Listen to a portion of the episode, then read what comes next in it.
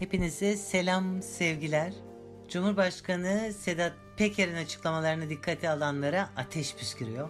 Ama esas yapılması gereken iddiaları araştıran bir komisyon oluşturulması değil mi? Bundan şiddetle kaçınılıyor. Peker eski İçişleri Bakanı'nın oğlunun evinden çıkan para kasalarından giriyor. Ünleni vermiş gazetecilerin mafya otellerinde beleş tatillerinden çıkıyor. O gazeteciler birden sırra kadem basıyor. Ortalık toz duman. Mehmet Ağar'ın Yalıkavak Marina'daki benzin istasyonunda mazot kaçakçılığını yönettiğini iddia ediyor. Süleyman Soylu ile ilgili iddiaları arşa değiyor. Medya patronlarının Türk milletinin milyarlarca lirasına ne şekilde el konulduğu belgeleniyor. Yetkililer susuyor. Demokratmış gibi yapan ülkelerden birinde olsak, Almanya'da, İngiltere'de falan, en azından bir soruşturma komisyonu bağırsakları temizlermiş gibi yapardı. En azından birilerini yerinden oynatır, belli bir kesimi rahatlatırdı. Burada o da yapılamadı. Millet şu anda en sevdiği sporu yapıyor, Peker videoları dinliyor, komediye sarıyor. Aslında herkes farkında, herkes biliyor. Roma İmparatorluğundan beri dünyanın her yerinde sistem zorbalıkla bitişik yaşar. Yani zorbalık olmadan sistem yaşayamaz, bu sistem olmadan zorbalık devam edemez. Zorbalık nedir? Mafyokrasinin, mafya düzeninin olmazsa olmazıdır.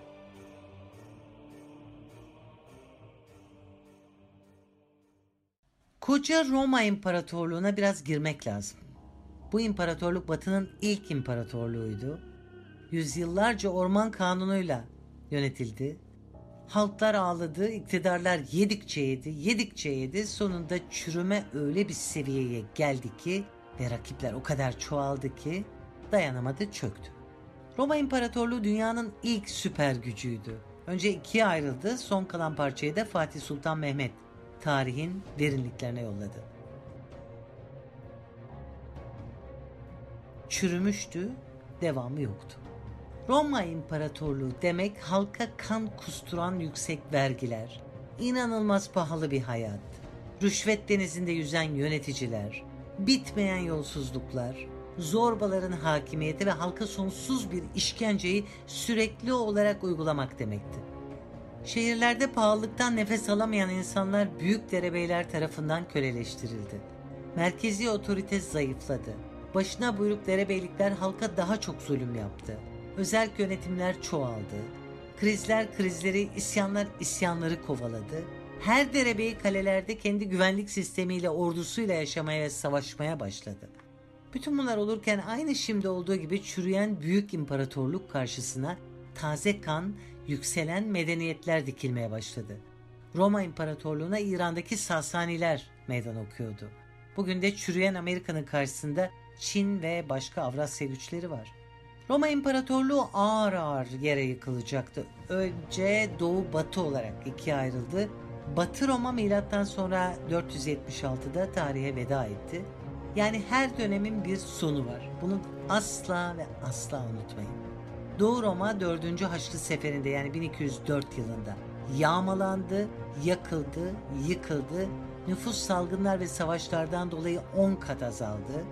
İmparatorluktan geriye sadece bir şehir devlet kalmıştı İstanbul.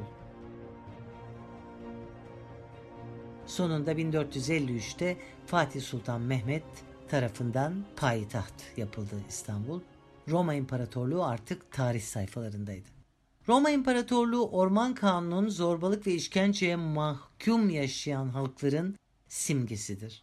Hani sabah akşam organize suç mavraları dinliyoruz ya ya da çekirdek çitleyerek hepimizin parasının kimlere peşkeş çekildiği üzerine belgelere muhatap oluyoruz ya. Hatta bize anlatılanlarda bakanlar, güvenlik güçleri, istihbarat teşkilatları, suç örgütü elemanlarıyla enseye tokat ya. İşte bunlar da tam tamına Roma. Ne izliyoruz bir aydır? Binlerce yıldır tekrar edile gelen rezilliğin sokaklara taşan sesini. Bilmeyen var mıydı? Artık makbul mafya reisi tükaka. Canı yandı yaktılar bağırıyor. Netflix'te bağıran çete reislerinin hikayelerinin bini bir para. Önemli olan siz ne yapıyorsunuz? Sevgili kardeşlerim bakın birkaç cümle canı sıkıldığı zaman bize sallayan zevata. Bakın biz yıllardır bir şekilde elimiz taşın altında geziyoruz. Kimliğimiz, işimiz, Ne yaptığımız, nerede yaşadığımız ortada. Siz sadece küfür edenlersiniz. Adınızı bile açıklamaya çekinmektesiniz. Küfür et, rahatla, geç televizyonun bilgisayarın karşısına. Siz bilirsiniz ama artık bambaşka bir dönem başladı.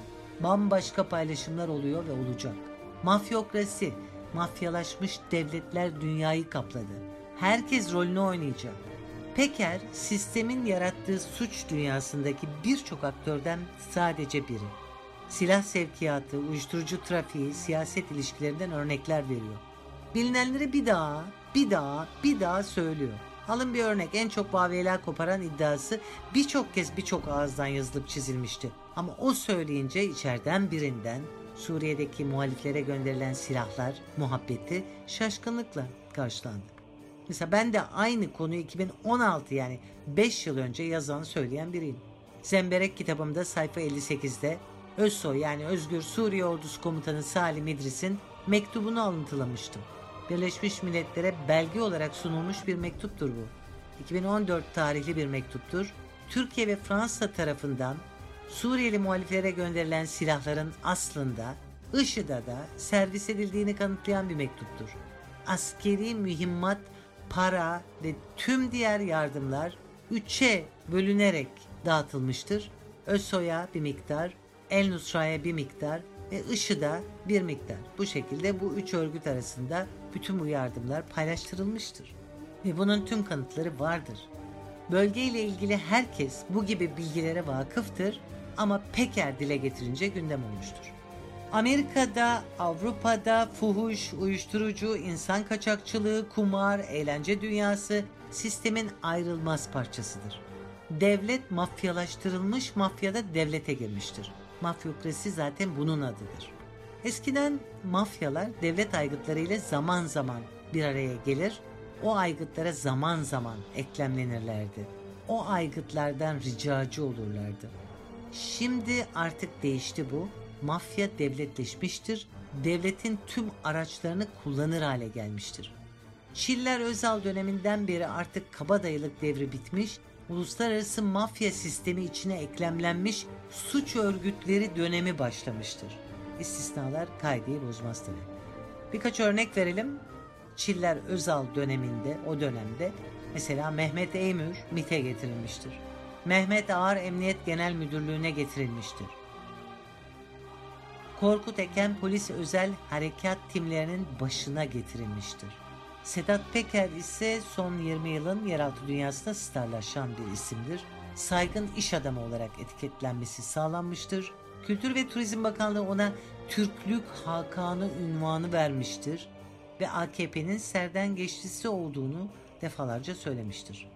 Şimdi başka örgütlerden de birkaç örnek verip genç kardeşlerimizin kafasında aydınlansın istiyorum bu konu. IŞİD mesela.